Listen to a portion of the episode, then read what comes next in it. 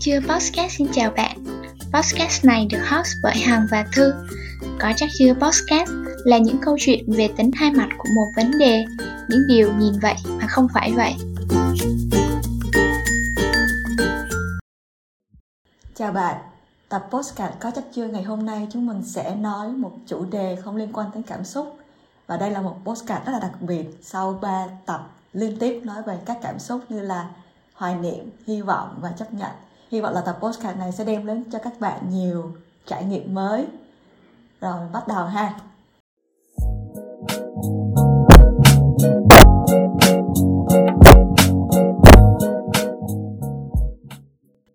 Podcast ngày hôm nay dựa trên một số trải nghiệm của bản thân, mình và chị Thư về một số tình huống mà bạn nhất định nên chậm lại để nhanh hơn. Vậy nên chậm có chắc là chậm và nhanh có chắc là nhanh hay không?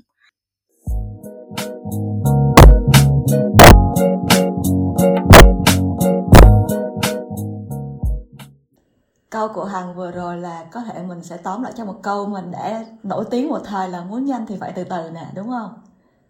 mà cho em hỏi là ừ, khi mà nhắc đến chậm với nhanh thì ngay lập tức là em nhắc em nhớ đến châu Âu bởi vì cái cảm giác mà hồi xưa khi mà em qua châu Âu thì em cảm thấy là uh, cuộc sống ở đó chậm hơn ngoài cái vẻ đẹp rất là yên bình thì uh, những cái cặp vợ chồng lớn tuổi họ họ đi dạo bộ trong công viên thì không biết có phải là dân số họ già nên là họ chậm hơn không chị thư thì chị thấy sao? À chị thấy là do em đang đi dạo trong công viên nên em thấy mọi người có vẻ chậm. Thật ra là, thật ra là trong công việc là họ đã phải làm việc, kiểu, rất là tập trung á, làm việc rất là nhanh nhưng mà vẫn phải hiệu quả. Nên là sau khi mà đã làm việc xong rồi thì họ sẽ có cái xu hướng là họ à, hưởng thụ, họ tận hưởng những cái thời gian vui vẻ đi dạo nè, hay là đi nghe nhạc nè một cách chậm rãi để giống như là mình sẽ nạp lại cái năng lượng đó sau một cái ngày dài làm việc của mình.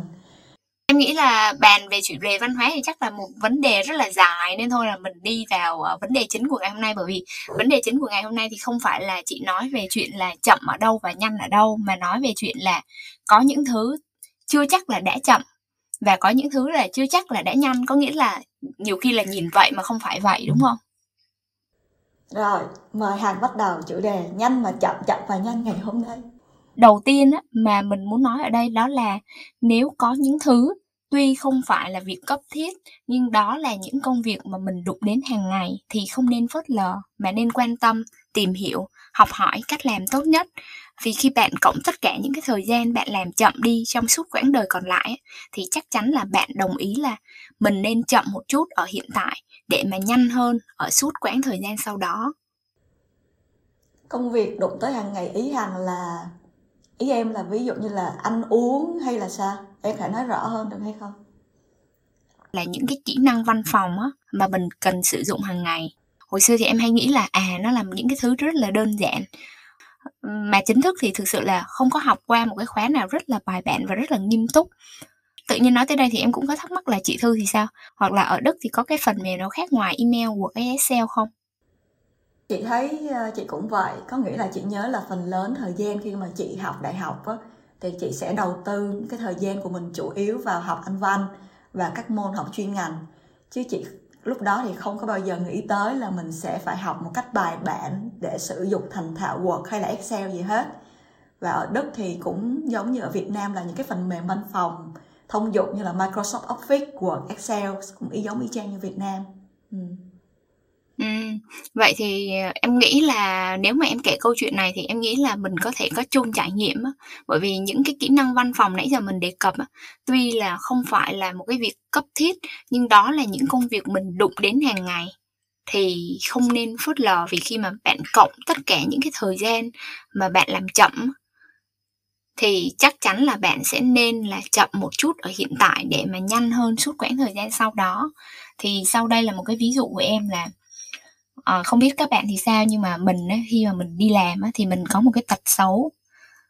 Thế đây là tự thú trước bình minh này. Là là mình rất là thường bỏ qua những cái email mang tính là hướng dẫn từ những cái phòng ban như là nhân sự hay là IT đặc biệt là liên quan đến kỹ thuật hoặc là thay đổi một cái hệ thống nào đó ừ. một phần mình nghĩ là do là mình mình nghĩ là những cái thứ mà liên quan đến kỹ thuật đó thì thường nó phức tạp á. Và một lý do lớn khác là mình nghĩ là à mình đang rất là bận với những cái email công việc khác quan trọng hơn. Và những cái email này á thì từ từ đọc hoặc là không đọc. Những email này tức là những cái email từ những cái uh, hướng dẫn hoặc là từ IT á thì mình từ từ đọc hoặc là mình không đọc thì cũng không ảnh hưởng gì ít nhất là chắc chắn luôn là sẽ không ảnh hưởng đến công việc hiện tại. Hả trong khi đó là nếu mà không xử lý ngay các email liên quan trực tiếp đến công việc thì sự chậm trễ là tất yếu và mình có thể nhìn thấy ngay lập tức. Ừ. một ví dụ là à, thời mà mình còn đi làm ở Unilever thì rất thường xuyên nhận được những cái email dạng này. À, nhiều là hàng tuần ít là hàng tháng khi thì email hướng dẫn về cách sử dụng Microsoft version mới. Khi thì hướng dẫn cách sử dụng các app mới mà công ty triển khai. Nhưng mà bạn biết đó, là ví dụ như Microsoft chẳng hạn thì mình luôn nghĩ là à thì những cái thao tác cơ bản gửi email forward reply thì dĩ nhiên là mình biết rồi dù là nó nâng cấp lên á, thì thì cũng không đến nỗi là là phức tạp và phải tại sao lại phải mất nửa ngày để đi học thì nên là với cái suy nghĩ đó, mình mình tới đây thì thực sự là rất là xin lỗi các anh IT là thường mình rất hay phớt mình rất hay phớt lờ những cái lớp học hoặc là những cái thư mời tham dự các cái khóa hướng dẫn về kỹ thuật như thế ừ. đúng vì chàng luôn nha, hồi xưa chị nhớ là chị là làm ở phòng nhân sự và chị ngồi rất là gần phòng IT thì chị toàn là nghe các bạn thanh phiền là, ủa, chị thư sao mà email em gửi ra quan trọng vậy mà không ai đọc hết vậy rồi lúc mà không đọc có vấn đề thì lại hỏi IT tụi em là tại sao tại sao? Thì khi nghe câu chuyện của Hằng là mình nhớ ngay đến cái chuyện đó. Ôi xin lỗi xin lỗi các anh IT đến đây thì cho em bào chữa xíu nha. Thì em hay lấy lý do là uh, thời gian đó mình để dành mình giải quyết các công việc cấp thiết hơn. Cho tới một ngày á, thì khi đó thì mình uh, mình đã chuyển sang một công ty khác thì mình nhớ là mình cũng nhận được một cái email hướng dẫn của IT khi mà hệ thống email chuyển từ hệ thống IBM qua uh, Microsoft thì mình quyết định mở cái email đó lên. Trong khi là hồi xưa là những cái email này thì mình thường là mình hay phớt lờ hoặc là mình sẽ chuyển nó vào một cái nhóm email là không quan trọng. Mà không quan trọng thì thường là không mở lên xem và đôi khi là quên luôn. Ờ thì uh, cái email này IT hướng dẫn mình một số cái thao tác cơ bản như là khi mà mình chuyển hệ thống á, thì làm sao mà mình sẽ lưu lại những cái danh bạ uh, cũ của mình hoặc là một cái số cái chức năng mà hệ thống mới thì có nhưng mà hệ thống cũ thì không có. Uh, thì sau khi mà mình nhìn cái hướng dẫn đó thì mình thấy là mình làm theo hướng dẫn thì cũng chỉ mất khoảng đâu đó 10 phút để mà vừa đọc rồi vừa thử làm.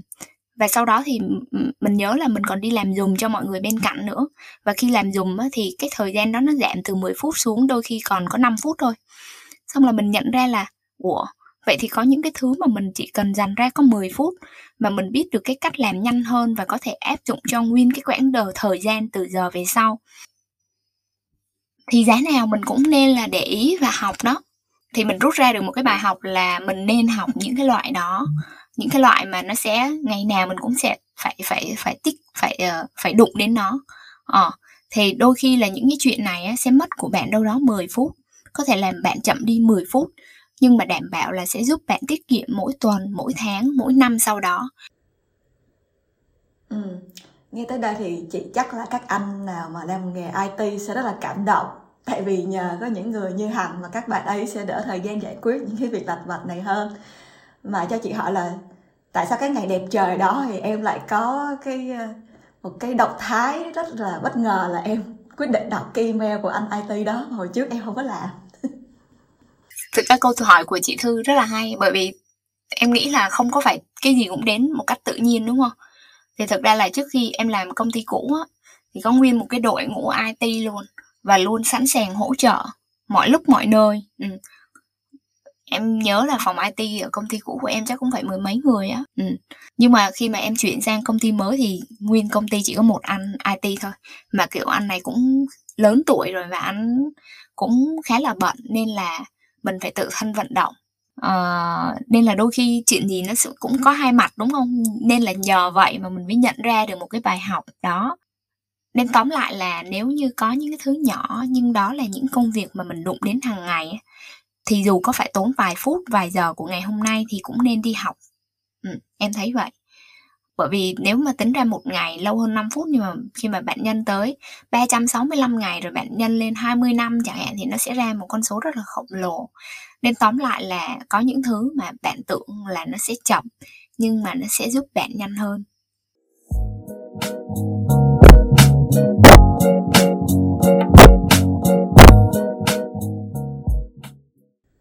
Câu chuyện của hằng thì rất là hay, tại vì nó có một cái ờ, công cụ để mà đo lường và đánh giá rất là cụ thể.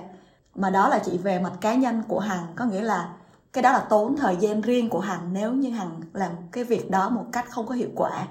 Nhưng mà có những cái dự án liên quan tới rất là nhiều phòng ban hoặc là những cái đối tác làm việc khác mà khi mà mình làm cái phần việc của mình mình muốn làm cho nhanh á nhưng mà nó không có hiệu quả thì nó có thể làm chậm lại tất cả các khâu sau đó ở các phòng ban khác và các đồng nghiệp khác. Và cái việc đó nó sẽ ảnh hưởng tới nguyên một cái dự án đó sẽ bị chậm lại. Theo nghĩa là tốn nhiều thời gian hơn để hoàn thành. Thì để minh họa cho cái ý này là mình nhớ một cái câu chuyện là khi mà mình làm nhân sự, thì lúc đó phòng mình có một cái dự án rất là lớn để tuyển các vị trí cho việc mở một cái trung tâm thương mại. Thì do số lượng tuyển quá nhiều nên là công ty mình à, đã sử dụng các headhunt có nghĩa là dịch vụ tuyển dụng của các công ty khác. Và lúc đó mình cảm thấy rất là lạ là phòng mình lúc đó rất là nhiều việc phải làm. Nhưng mà sếp mình luôn dành thời gian để mà mời từng công ty tuyển dụng tới. Và thuyết trình giải thích rất là rõ là sự hình thành công ty của mình ra sao rồi các giá trị công ty mình theo đuổi là gì kế hoạch phát triển tại Việt Nam trong 10 năm tới. Rồi sau đó mới tới cái phần là à bây giờ tôi muốn tuyển một người như thế nào? Rồi bao nhiêu vị trí cho cái vị trí đó? Và sếp mình làm kỹ tới mức như là một cái buổi orientation, có nghĩa là một cái buổi giới thiệu về công ty cho một nhân viên mới vào làm. Và bình thường thì mỗi cái buổi như vậy thì nó sẽ kéo dài là từ 1 tới 2 tiếng đồng hồ. Thì lúc đó mình mới hỏi sếp là, trời tại sao mình phải làm như vậy? Tại vì mất thời gian quá à. thay vì mà mỗi buổi một, hai tiếng như vậy thì tại sao mình không có viết một cái email đến tất cả các gì mình cần rồi mình gửi hàng loạt cho các khách thân thì cái việc đó chỉ tốn khoảng 30 phút thôi. À, thì lúc đó sếp mình mới giải thích là à nếu như mà các bạn hết thân các công ty tuyển dụng không hiểu rõ về công ty của mình nè rồi không biết các giá trị mà mình muốn hướng tới như thế nào và mình cần tuyển một người như thế nào thì em nghĩ là họ sẽ gửi bao nhiêu hồ sơ cho tới khi mình tuyển được vị trí mà cái người đã phù hợp với mình rồi trong cái quá trình đó thì chính phòng nhân sự của mình sẽ là người phải đọc các cv nè rồi phải à, phỏng vấn có điện thoại trước nè đúng không? Rồi sau khi phỏng vấn có điện thoại được rồi mới bút phỏng vấn. Rồi bút phỏng vấn là có các sếp các lãnh đạo cấp cao tham gia các phòng ban khác tham gia. Rồi chính mình cũng phải tham gia nữa. Và phải bao nhiêu buổi phỏng vấn đó rồi mới phỏng vấn ra một bạn phù hợp. Thì cái thời gian mà quy ra số lương phải trả cho các à, phòng ban khác nè rồi các sếp nè tính ra là bao nhiêu tiền? À thì đó là vấn đề thứ nhất. Cái vấn đề thứ hai là khi mà các bạn à, bên công ty tuyển dụng được mời trực tiếp tới công ty để mà nghe những cái hướng dẫn của mình á và nghe những cái khái niệm mà mình hướng dẫn cho họ về công ty và giá trị hình thành công ty á, thì họ sẽ có cái à, sự hiểu biết sâu hơn về cái ngành nghề mà mình đang muốn tuyển và họ sẽ có cái khuynh hướng ưu tiên tuyển người cho mình tốt hơn là khi mà mình chỉ đọc một cái email toàn là chữ và mình không có cái cảm xúc nào hết. Thì cái dự án đó đã thành công và mình học được một bài học rất là lớn về cái việc nhanh và chậm. Thì có những việc mà bạn phải bỏ ra nhiều thời gian để đầu tư trước, bạn nghĩ là nó quá chậm. Nhưng mà sau đó thì mình sẽ gặt hái được một kết quả, một cách hiệu quả và bền vững hơn, có nghĩa là rất là nhanh sau này. Ừ. nó cũng rất là đúng đối với lĩnh vực marketing và truyền thông mà em đang làm á dành cho các bạn không làm về marketing thì thường là làm marketing ấy, sẽ có một số bên như sau. Cái thứ nhất là bên nhãn hàng cái thứ hai là bên các đối tác chuyên nhận các dịch vụ quảng cáo cho nhãn hàng đó gọi là agency. Các cái chiến dịch truyền thông hay là các mẫu quảng cáo mà bạn thấy trên TV á, thì thường là sẽ do agency trực tiếp làm và dưới sự định hướng chiến lược phân khúc định vị từ nhãn hàng. À, một cái quảng cáo Omo đi chẳng hạn thì sẽ có một số bên tham gia vào cái quảng cáo đó. Mình nói ví dụ sẽ có một bên là marketing cho nhãn hàng Omo à, và một bên còn lại là một cái bên gọi là agency quảng cáo cho Omo. À, nhãn hàng sẽ là người sẽ phải brief có nghĩa là làm một cái bản tóm tắt các cái yêu cầu mà nhãn hàng mong muốn uh, cho một bạn agency quảng cáo để làm cho mình. Nếu mà ở bên khách hàng thì mình cũng cần phải hiểu là hiện tại họ đang ở đâu họ đang cần hiểu những cái thông tin gì nếu mà mình cung cấp cái đầu vô cho họ rất là sơ sài thì mình cũng đừng mong là nhận được một cái kết quả là rất là là đúng với định hướng mà nhãn hàng đưa ra. Ừ. Ờ, nên là gặp trực tiếp luôn á và không nên ví dụ như không nên gửi email này chẳng hạn không nên uh, qua online. Dĩ nhiên là thời này bây giờ mọi thứ đều phải qua online chứ bình thường là sẽ là nên gặp trực tiếp rồi cho họ trải nghiệm cái sản phẩm luôn. Thì họ càng hiểu hơn về sản phẩm thì họ sẽ giúp mình ra được cái thành quả tốt hơn thôi. Nên là có những thứ là không thể nào nhanh được. Giống như là chuyện trồng cây thì mình muốn hái quả ngọt thì mình phải gieo hạt và à, có thời gian chăm bón cho nó. Thì ban đầu mất thời gian công sức nhưng mà khi mà đối tác đã hiểu rõ được mình cần cái gì thì họ sẽ thực hiện đúng các yêu cầu của mình và từ đó công việc nó sẽ chạy nhanh hơn và chất lượng hơn. Thì cái việc là tưởng chậm nhưng mà nhanh thì lại như vậy. Mà chị phát hiện ra nãy giờ kể chuyện thì à, hai câu chuyện bên trên là toàn liên quan tới công việc không à? Nghe có cảm giác giống như là hai đứa mình chỉ có biết tới công việc không vậy?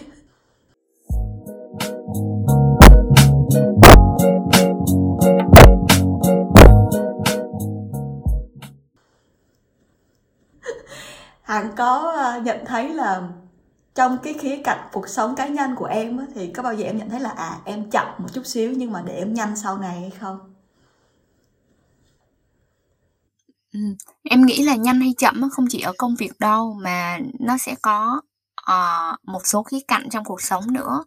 Thì cũng là điểm thứ ba mà em muốn nói ở đây đó là nhanh hay chậm sẽ không phụ thuộc vào tốc độ ở hiện tại mà nhanh hay chậm cần được đặt ở một chiều dài thời gian nhất định để đánh giá. Mình cần hiểu về đường dài đích đến của mình ở đâu mình muốn gì mình muốn đạt được mục tiêu gì trong bao lâu. Thì trong những tình huống này mình hoàn toàn có thể cân nhắc để chậm ở hiện tại nhưng mà nhanh sau đó ừ. thì ở đây có một ví dụ uh, trong cuộc sống mà em thấy là cũng khá rõ về việc nhanh và chậm chậm mà nhanh uh, đó là việc cho em bé ăn dặm ừ. thì giới thiệu một chút là mình có một bé gái tên là Cara thì ờ, Cara năm nay là khoảng uh, hơn 3 tuổi. Thì nếu mà bạn nào có con á, thì đều biết là từ lúc mà mới sinh tới lúc mà khoảng 6 tháng tuổi á, thì bé sẽ hoàn toàn bú sữa mẹ hoặc là sữa công thức. Nhưng mà từ um, nhưng mà từ giai đoạn mà bước sang khoảng tháng thứ bảy trở đi là giai đoạn mà bé bắt đầu có thể ăn dặm và tập ăn các loại thức ăn ngoài sữa. Thì đây được coi là giai đoạn vàng để bé có thể tập ăn càng đa dạng, nhiều loại thức ăn càng tốt vì nó sẽ ảnh hưởng đến khẩu vị của bé sau này. Nên là nếu mà mình cho bé ăn đa dạng và tập nhai trong thời gian này thì sẽ giúp bé là có khả năng ăn được nhiều loại thức ăn khác nhau trong tương lai. Ủa từ từ nha, tên con em là Cara đúng không? Cara là đơn vị đo lường trọng lượng ở kim cương đúng không ạ? nghe tên là thấy sang chảnh rồi nha tại chị hỏi câu này trước tại giờ chị thắc mắc trời ơi. carat mới là đơn vị đo lường bà ơi. Ủa vậy hả? Sao nghe cara giống quá vậy? Ờ, mà sao mà sao ai nghe tên này cũng nói câu câu mà chị vừa nói nhưng mà thực ra là em đặt tên theo tiếng Nhật tức là cười. Tiếng Latin nghĩa là yêu thương đó. Ồ oh, hằng thật là sâu sắc. Ồ. oh còn thắc mắc nữa nãy em nói đến cái chỗ mà giai đoạn vàng á tại vì chị chưa có con nên là chị thắc mắc giai đoạn vàng là gì? À đơn giản là à, thực ra cái từ giai đoạn vàng là một cái từ phổ thông là chỉ một số cái giai đoạn là uh, bé sẽ dễ dàng có được cái thói quen đó trong cái giai đoạn đó. Mà nếu mà không không tập vào cái giai đoạn vàng đó thì sau này sẽ khó tập cái thói quen uh, nếu mà theo cái trường phái Montessori ấy, thì họ gọi là thời kỳ nhạy cảm. Uh, thì thì quay lại câu chuyện của em thì đối với uh, đối với Kara thì ngay từ lúc mà 6 tháng á, thì mình cho bé tập nhai và ăn dặm. Thì ở đây mình không xa đà vào cái uh, chuyện ăn dặm nữa bởi vì đây không phải chủ đề ăn dặm. Nhưng mà uh, cũng sẽ cần nỗ lực nhiều và thực tế là giai đoạn từ 6 đến thậm chí là khoảng một năm rưỡi. Nếu mà mẹ kiên trì cho bé tập nhai tập ăn đủ các loại thức ăn thì em tin là ba mẹ sẽ cảm thấy đây là một cái khoảng thời gian chậm và nó sẽ chậm ở những chỗ nào nó sẽ chậm ở những chỗ sau. Cái thứ nhất là việc chuẩn bị trước khi ăn thì dĩ nhiên là sẽ mất rất nhiều thời gian hơn là chị bé chỉ có uống sữa thôi. Thì mình nhớ là cái hồi mà Kara khoảng từ 6 đến hơn một năm tuổi là mỗi lần mà đi ra ngoài chơi ấy, thì hai vợ chồng mình cũng phải chuẩn bị các thức ăn dặm như là luộc rau, chuẩn bị đồ ăn để mà bé có thể cầm ăn. Bởi vì um, cái giai đoạn này là bé tập ăn nhưng mà lại vướng một cái là uh, sẽ không ăn gia vị. Đi ra ngoài ăn đi ra hàng quán chẳng hạn thì sẽ là đồ ăn gia vị. Khi mà đi ra ngoài chơi ấy, là hai vợ chồng phải chuẩn bị thức ăn riêng cho Cara để mà Cara đến nhà hàng đi chẳng hạn thì hai vợ chồng em ăn xong rồi Cara sẽ ăn đồ riêng của Cara bởi vì đồ ở nhà hàng thì họ cho những cái gia vị vô thì mình không muốn bé ăn trong cái giai đoạn này ừ. cái thứ hai là trong cái lúc mà bé ăn dĩ nhiên là sẽ mất thời gian để ba mẹ để ý hơn là bé chỉ cầm một uh, ly sữa hoặc là một bình sữa để mà uh, uống thôi bởi vì sữa thì thực ra là một cái thói quen bẩm sinh từ lúc mới sinh và bé ăn thì sẽ phải tập ừ cái thứ ba là ờ, dọn dẹp sau khi ăn. Thì chắc chắn là bạn nào có con nếu mà cho con biết uh, cho con ăn theo cái kiểu ăn dặm chị Huy ấy, thì sẽ biết là sau khi mà bé ăn thì bé sẽ rơi rớt ra sàn nhà. Rồi đó thì dọn dẹp thì cũng rất là mệt. Uh, đó là ba cái lý do mà làm cho cái khoảng thời gian này nó sẽ chậm hơn. Em thấy là ừ, mình còn bị một cái một cái bẫy ở đây nữa. Bên chị thư thì thời gian nghỉ thai sản là khoảng mấy tháng ta? Không biết tại vì chị có con nên chị chưa quan tâm đến chuyện đó. Sorry à. Nhưng mà ở Việt Nam á, là khoảng 6 tháng và bắt đầu từ tháng thứ bảy á, thì đa phần các mẹ đã bắt đầu trở lại công việc. Mình thấy là vào cái lúc mà bé ăn dặm á, thì cũng là vào cái lúc mà mẹ chuẩn bị đi làm trở lại nên là sẽ rất là bận rộn. Đó rồi lo là người chăm bé khi mà mẹ đi làm như thế nào rồi cộng thêm cái việc là thực tế mẹ vẫn có thể cho bé dùng sữa đến hết năm đầu tiên á sẽ là một cái lý do khiến cho uh, nhiều bà mẹ và ngay cả mình thì cũng có cái khuynh hướng là kéo dài cái thời gian dùng sữa của bé vì các cái lý do là mình muốn nhanh hơn chứ mình không muốn chậm bởi vì khoảng thời gian này thì rất là bận rộn ừ. nhưng mà có một thực tế là bạn có thể chậm thời gian đầu nhưng mà sẽ nhanh rất là nhanh sau này nhanh ở đây là khi mà bé đã có thể nhai có thể ăn rồi thì bé có thể tự lập ăn có thể chủ động ăn ba mẹ sẽ coi bé như là một người lớn trưởng thành vậy bởi vì bé có thể ăn đủ mọi món ăn ừ. thì uh, điển hình như là Cara nhà em thì đến nay là khoảng 3 tuổi và bé hầu hết là rất thích thú với việc ăn uống à, đặc biệt là thích ăn rau và trái cây thậm chí là Cara ăn rau còn tốt hơn em nữa ừ. và ngay cả những cái món mà người lớn ăn Tết á, thì người lớn ăn này ăn kia thì Cara cũng cũng đòi ăn luôn.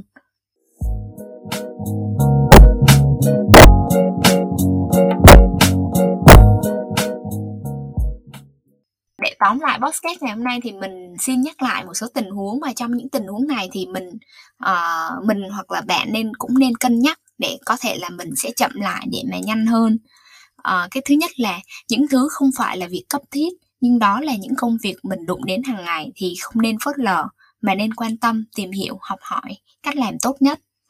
Cái thứ hai là đối với những việc mà liên quan đến nhiều bộ phận, nhiều đối tác khác nhau thì mình cần phải chậm lại ở cái giai đoạn của mình để mà không ảnh hưởng đến những cái giai đoạn sau đó. Và cuối cùng là không ảnh hưởng đến kết quả của dự án sau cùng à, và cái điều thứ ba là nhanh hay chậm sẽ không phụ thuộc vào tốc độ ở hiện tại mà nhanh hay chậm cần được đặt ở một chiều dài thời gian nhất định để đánh giá. Mình cần xác định là đường dài hay đích đến của mình ở đâu mình muốn gì mình muốn đạt mục tiêu gì trong bao lâu. Thì trong những tình huống này mình có thể cân nhắc là ok mình sẽ chậm lại ở hiện tại nhưng sau đó thì mình sẽ nhanh hơn uh, cảm ơn bạn đã lắng nghe podcast có chắc chưa. Chúc bạn luôn biết rõ mình chậm ở đâu để nhanh ở đâu và hẹn gặp lại bạn ở những tập sau. thank you